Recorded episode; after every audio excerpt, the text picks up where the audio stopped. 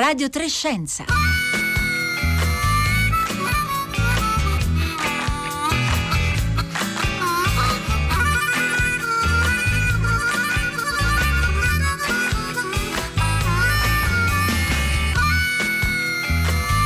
Buongiorno a tutti e benvenuti a Radio Trescenza da Roberta Fulci. Efficacia, oggi questa sarà la nostra parola chiave perché parleremo dell'efficacia dei diversi vaccini anti-Covid-19, a cominciare dal significato proprio di questo termine, su cui forse a volte non ci si sofferma abbastanza. E poi proveremo a confrontare l'efficacia dei diversi eh, vaccini disponibili finora anche alla luce delle varianti che continuano a emergere in giro per il mondo, le varianti del eh, nuovo coronavirus. Ma prima di tutto ciò, oggi è la giornata internazionale delle donne e delle ragazze nella scienza. Questo è il sesto anno, l'iniziativa è nata nel 2015, quindi è il sesto anno che l'UNESCO promuove eh, questa giornata per sottolineare il cosiddetto gender gap, un dise- disequilibrio di genere che esiste un po' da sempre nella scienza, gli scienziati uomini sono molti di più, questo disequilibrio si riduce rispetto al passato, via via però ancora fatica a scomparire. E al momento su scala globale le scienziate sono ancora circa un terzo del totale, quindi parecchio meno della metà che ci si aspetterebbe in mancanza di questo disequilibrio. Oggi partiremo da una lettera che è apparsa su Nature Astronomy a novembre, la lettera porta la firma di tre astronome italiane e racconta qualcosa che è accaduto nella comunità degli astronomi eh, italiani durante il lockdown. La pandemia e il confinamento hanno accentuato questo disequilibrio tra scienziati e scienziate. Come e perché questo è successo eh, lo vedremo, come il confinamento ha avuto un impatto sul lavoro delle scienziate, non prima però di avervi ricordato che potete scriverci come sempre i, i vostri commenti, le vostre domande via sms e via whatsapp al 335 5634 296.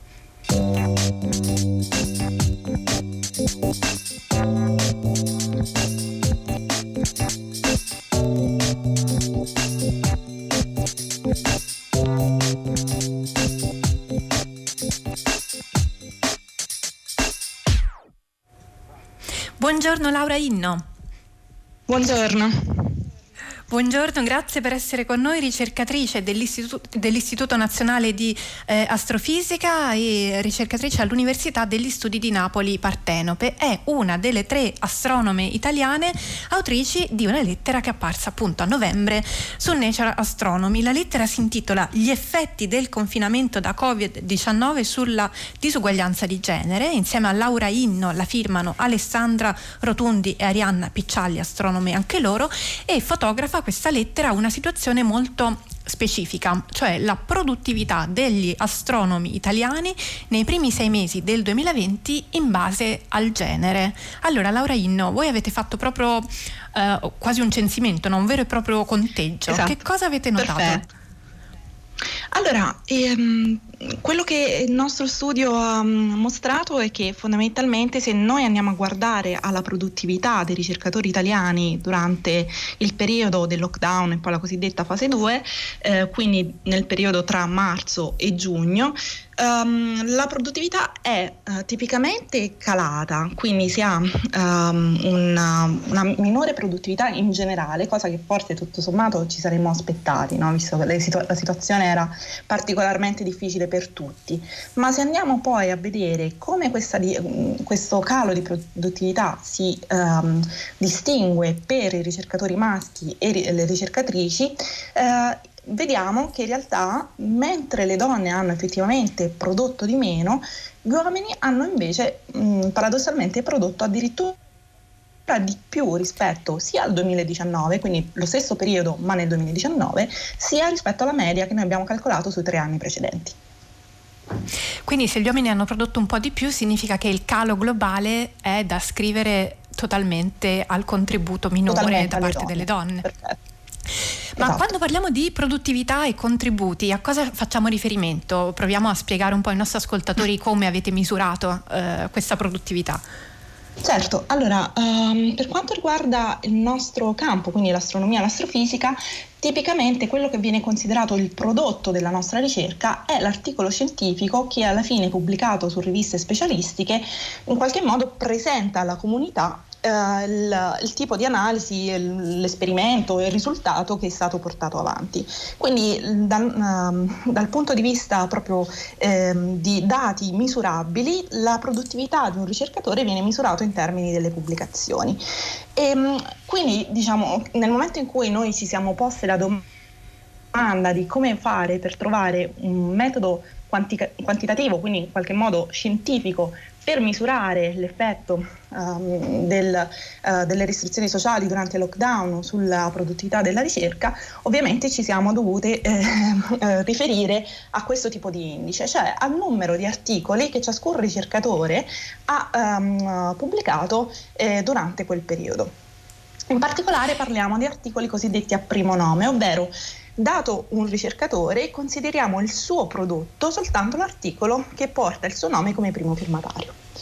Ora, eh, mentre gli articoli che vengono sottomessi, che vengono quindi mandati alle riviste specializzate, sono tipicamente sotto confidenzialità e quindi non è possibile accedere direttamente a questo tipo di informazione, esistono degli archivi pubblici eh, su cui io, eh, gli astronomi o in generale i ricercatori possono pubblicare il proprio, il proprio lavoro ehm, nella fase cosiddetta di pre quindi nella fase come Archive per esempio.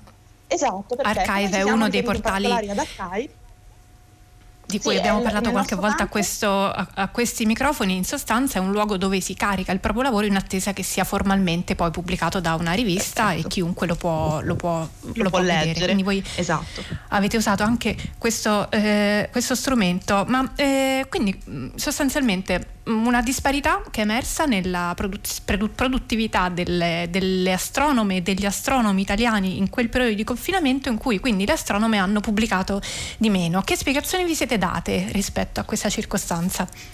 Allora, uh, innanzitutto ovviamente il, I numeri che noi abbiamo trovato sono il dato scientifico. Cercare di fare una interpretazione del dato è uh, la parte un pochino più speculativa, diciamo.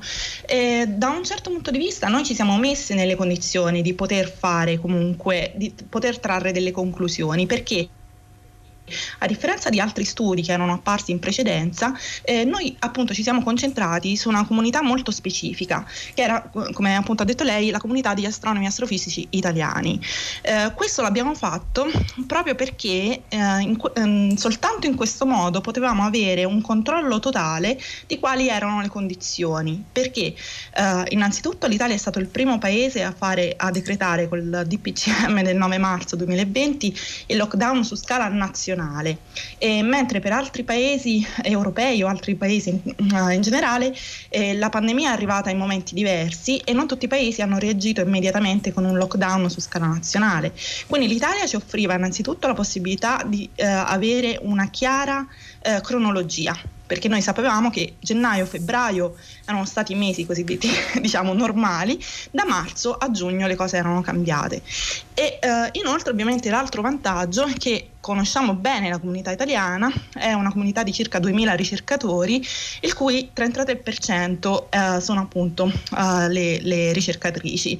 E, ehm, attribuire il genere ricerca- ai ricercatori italiani è sicuramente più agevole rispetto che attribuire il genere ai ricercatori su scala globale perché innanzitutto abbiamo a disposizione i dati anagrafici sul sito del Ministero e sul sito dell'Istituto Nazionale di Astrofisica e in più comunque eh, risalire dal nome, um, dal nome proprio al genere è abbastanza agevole.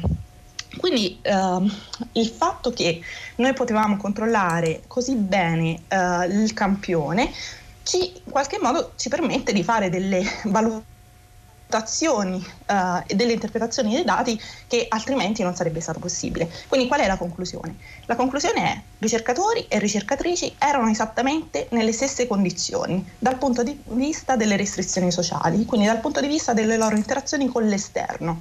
Quindi se c'è una disomogeneità nella produzione è chiaro che questa deve rispe- rispecchiare una disomogeneità nella divisione delle responsabilità domestiche all'interno appunto delle mura uh, domestiche.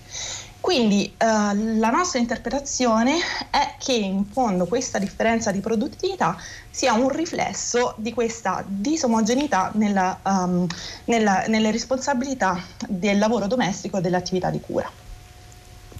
Laura Inno, dato che lei è un'astronoma, eh, vorrei un po' usare la sua esperienza per eh, provare a capire com'è la vita quotidiana di un astronomo e di un'astronoma e come in, qua, in, qua, in, che misura il confinamento ha modificato le vostre abitudini. Lei normalmente, diciamo, la sua giornata tipo in tempi normali, prima della pandemia, che tipo di attività comportava?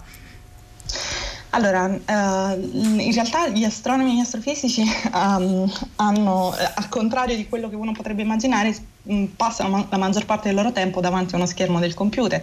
Questo in effetti non è tanto cambiato, però è anche vero che appunto nella nostra vita quotidiana viviamo comunque il, il posto di lavoro, quindi l'ufficio, il dipartimento, l'istituto.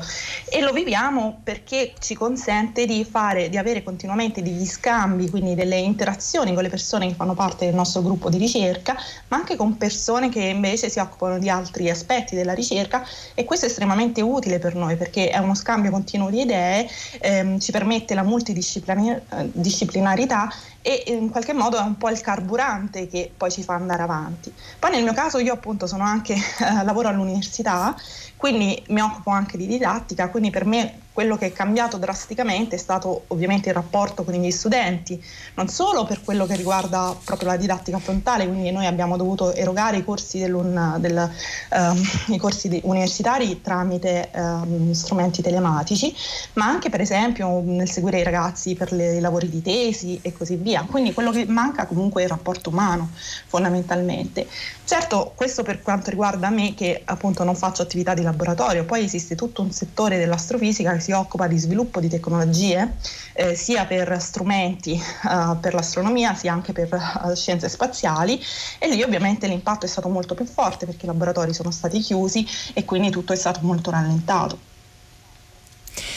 Laura Inno, eh, vorrei chiederle ancora una cosa prima di, di salutarci. Sicuramente insomma, mettere a fuoco eh, gli effetti del, del lockdown anche sul, sul, gender gap, sul disequilibrio di genere è comunque un primo passo per, insomma, per avvicinarsi a una, a una, soluzione e di analisi eh, sulla falsariga della vostra con magari un focus eh, senz'altro diverso, insomma, in base alle diverse discipline, ai diversi luoghi geografici ne sono, ne sono uscite diverse. Mm, quando è uscita la vostra, quindi parliamo di novembre del 2020, riferendosi però ai mesi, come diceva lei, eh, tra marzo e giugno del 2020. La vostra lettera è uscita su praticamente la rivista più importante al mondo tra le riviste scientifiche, insomma Nature è sicuramente una delle più prestigiose, quindi la vostra lettera avrà avuto un grande impatto. Che tipo di reazioni avete suscitato nei vostri colleghi?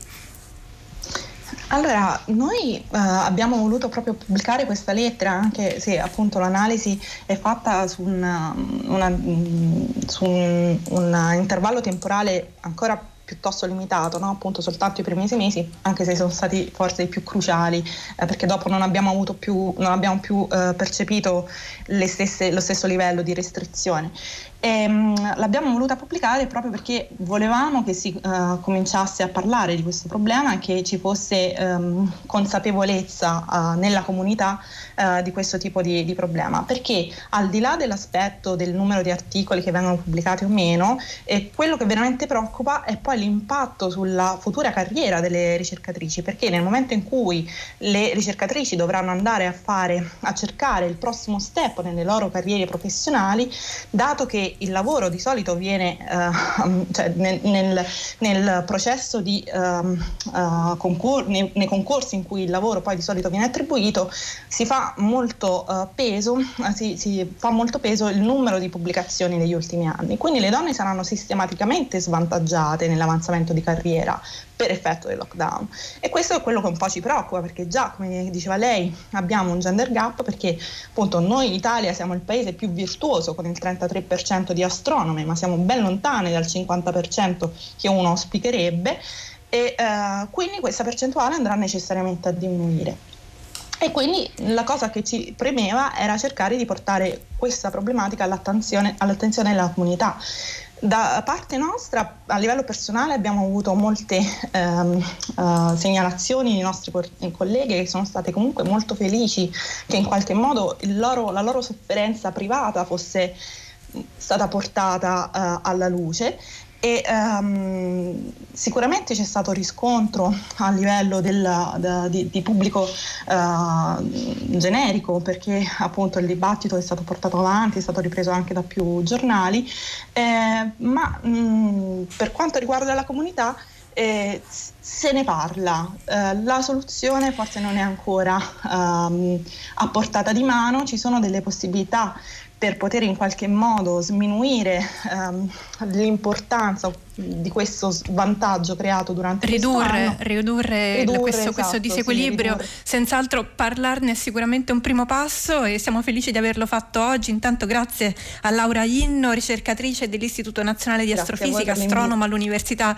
degli Studi di Napoli Partenope. Oggi parteciperà a una delle diverse iniziative che sono eh, nate per la giornata internazionale delle donne e delle ragazze nella scienza un'iniziativa dell'Istituto Nazionale di Astrofisica. Trovate il programma alla pagina della puntata di oggi di Radio Trescenza, mentre noi proseguiamo la puntata di oggi parlando di vaccini. Voi continuate a mandarci le vostre domande al 335 5634 296.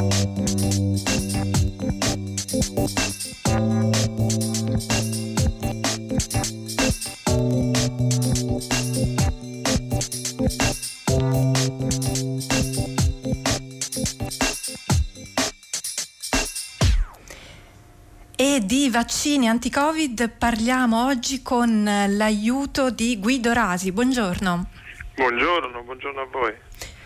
Professore di microbiologia all'Università di Tor Vergata, è stato fino a novembre il direttore dell'Agenzia Europea del Farmaco. Oggi ci darà una mano a orientarci nel mare magnum di, di informazioni sempre più difficile da navigare tra eh, i vaccini Pfizer, BioNTech, AstraZeneca e Moderna, ognuno con, una sua, eh, con sue caratteristiche e con una diversa platea di, di destinazione.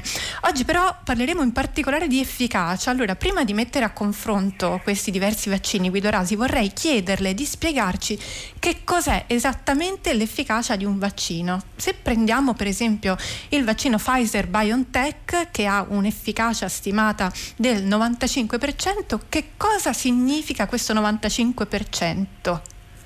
Eh, guardi, la ringrazio, la domanda è effettivamente importante perché non c'è molta, c'è un po' di confusione.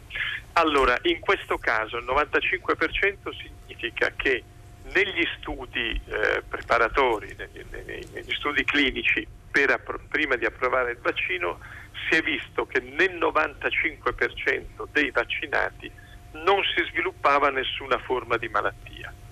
In realtà non vuol dire che l'altro 5% si ammala, esattamente il contrario, si è visto per questo specifico vaccino e poi vedremo anche per gli altri che nel 100% dei casi la malattia non si sviluppa in forma grave e non c'è nessuna persona tra quelle vaccinate che ha dovuto essere ospedalizzata e tantomeno che abbia avuto un esito letale.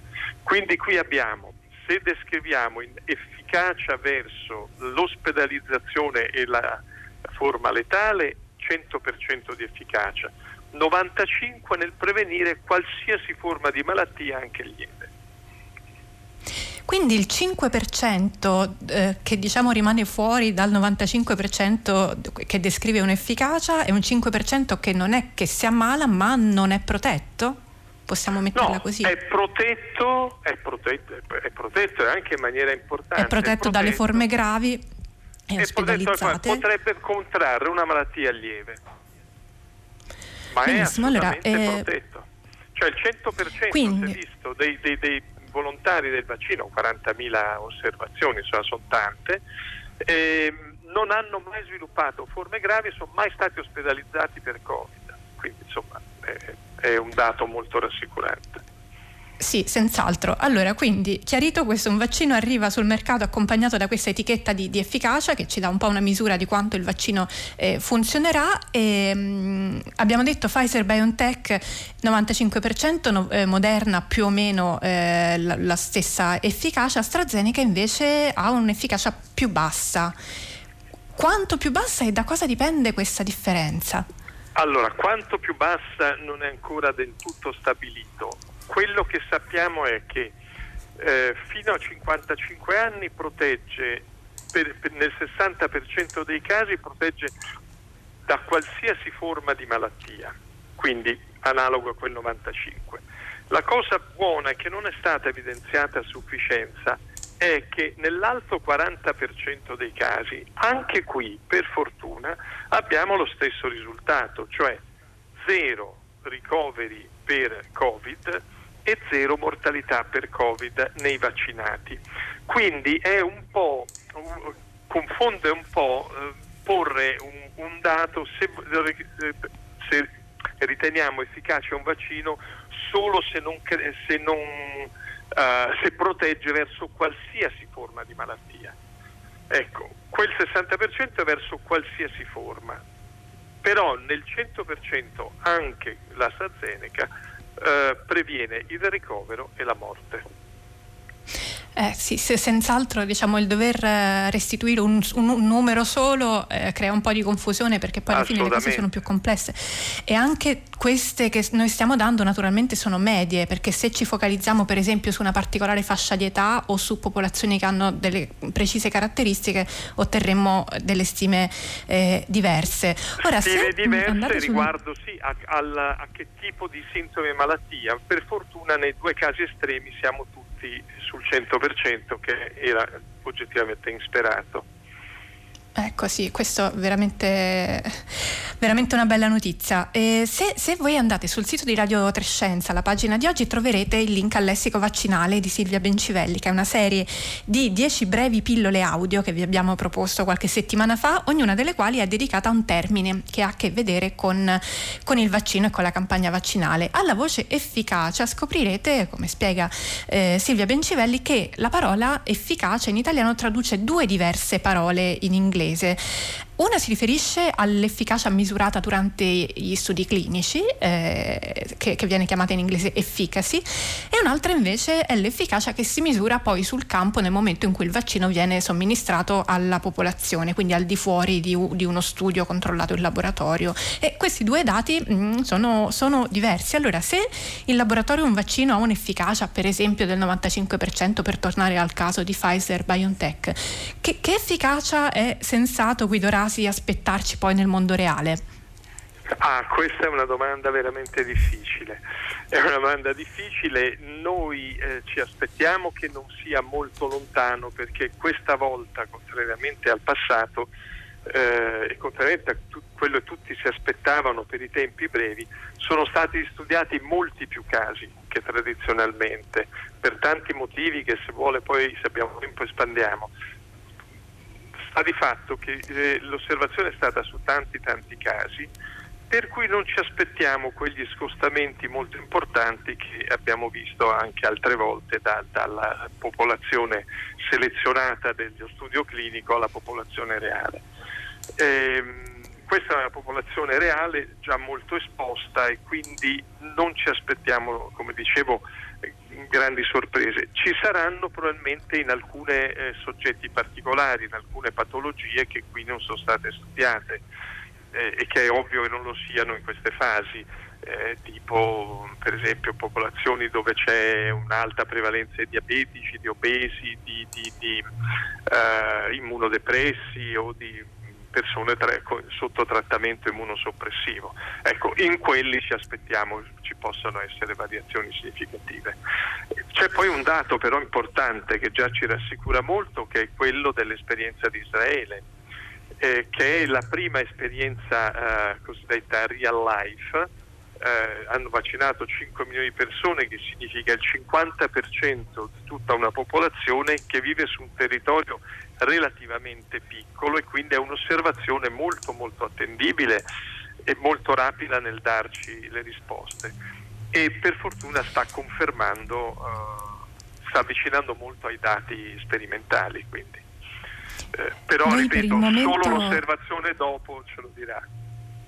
Per il momento abbiamo parlato del nuovo coronavirus così come si è presentato allo scoppio della pandemia, non abbiamo ancora toccato il tema delle varianti, vorrei su questo poi dedicare gli ultimi minuti della nostra conversazione, ma prima stanno arrivando tante domande dei nostri ascoltatori al 335 5634 296. Mm, mi sembra importante in particolare dare voce a chi ci chiede di eh, chiarire ancora un, un attimo il discorso che abbiamo fatto all'inizio sull'efficacia. Ci chiede per esempio Ciechi da Codogno Ma allora quel 5% che si ammala in maniera lieve, dice così il nostro ascoltatore, fa riferimento al 5%, diciamo che rimane fuori dal 95% dell'efficacia dei vaccini AMRNA. Adesso lei ci spiegherà bene eh, come, eh, se la domanda è formulata bene oppure magari già la domanda eh, tradisce un errore. Eh, quel 5% che si ammala in maniera lieve comunque contrae il virus e quindi è portatore dello stesso. Allora, quali sono le, le cose da chiarire in questa ah, domanda? Questo è fondamentale, è una domanda precisissima invece, eh, complimenti. No, per chi si ammala di malattia lieve in quel momento sicuramente è contagioso, può essere contagioso, mentre per la risposta totale il vaccinato previene anche ogni forma di trasmissione e non c'è ancora la risposta, sembra con la, ripeto, con la, la, l'esperienza di Israele che possiamo... Eh, essere piuttosto ottimisti che, che il vaccinato non sarà neanche, eh, non trasmetterà neanche. Quel 5% avrà una malattia lieve e in quel momento che ha i sintomi sicuramente è un potenziale, una potenziale sorgente di infezione. E Solo nel momento di quei sintomi. Certo, e, e, diversi sono gli ascoltatori che ci hanno fatto proprio eh, questa domanda. Allora, Guido Rasi, proviamo a fare adesso in questi ultimi minuti, compatibilmente insomma, con quello che è possibile, una panoramica della situazione dei, dei vaccini sul mercato adesso in Italia disponibili, insomma, che, eh, che, saranno disponibili per questa campagna vaccinale rispetto alle varianti mh, emergenti. Allora, sappiamo che in particolare quelle che più preoccupano sono quella inglese, quella sudafricana e quella eh, brasiliana brasiliana, che cosa sappiamo fino ad oggi di come funzionano eh, i vaccini a nostra disposizione sulle tre varianti? Ma dunque, sulla variante inglese che è la più aggressiva, ma è, sembrerebbe essere quella che eh, altera di meno la struttura implicata nella risposta immunitaria, quindi eh, quella che mh, più probabilmente risponderà ai vaccini in maniera eh, in maniera simile a quella, a quella della variante eh, iniziale, a quella del, diciamo, del, virus originario, chiamiamolo così per capirci. Eh, quella sudafricana è quella che ci preoccupa un pochettino di più eh, l'altra variante, quella brasiliana, ne sappiamo ancora abbastanza poco rispetto a questi vaccini. Eh, complessivamente riteniamo che i vaccini a RNA sono molto più precisi, molto più esatti verso un sito molto molto specifico e molto importante per il virus.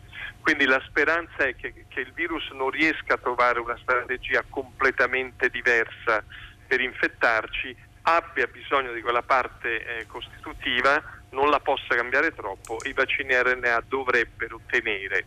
Diciamo. Gli altri sicuramente sono vaccini verso più costituenti e potrebbero, eh, potrebbero da un lato mantenere universalità, dall'altro perdere un po' di potenza. Eh, indubbiamente è la grande preoccupazione, insomma non sappiamo ancora tutta la storia e devo dire un piccolo rammarico, in Italia non facciamo abbastanza sequenze. Pronto? Ci sarebbe bisogno di... di... Sì, sì, sì, la, la, ah, la stiamo sentendo. Ci sarebbe, ci sarebbe, bisogno di, di più dati, quindi dal punto di vista genetico? Assolutamente, sì, perché noi stiamo vedendo le varianti trovate da altri, non stiamo sequenziando possibili varianti nostre, quindi lavoriamo al buio, facciamo una campagna al buio. Se ci sarà una variante italiana, siamo in una situazione in cui la scoprirebbero altri dopo che la E di questo, questo torneremo, torneremo, a parlare. Grazie Guido Rasi, professore di microbiologia all'Università Tor Vergata ed ex direttore dell'Agenzia Europea del Farmaco. Torneremo a parlare di questi temi. Ho ancora il tempo di darvi una, una bella notizia perché Giorgio Parisi, fisico teorico italiano tra i più noti a livello internazionale, professore dell'Istituto di Fisica Nucleare e professore alla Sapienza di Roma, presidente dell'Accademia dei Lincei, ha ricevuto il premio Wolf per la fisica 2021. Eh, la motivazione è per le sue scoperte pionieristiche nella teoria quantistica dei campi, in meccanica statistica e nei sistemi eh, complessi. Il premio Wolf è un premio di grande rilievo conferito ogni anno dalla Fondazione eh, Wolf. Congratulazioni a Giorgio Parisi su questa bella notizia. Si chiude la puntata di oggi di Radio Trescenza. Vi salutano con me Gina Collauto, Marco Pompi, Paolo Conte, Marco Motta e Rossella eh, Panarese. Adesso dopo di noi il segnale orario e poi il concerto del mattino da Roberta Fulci. Una buona giornata a tutti.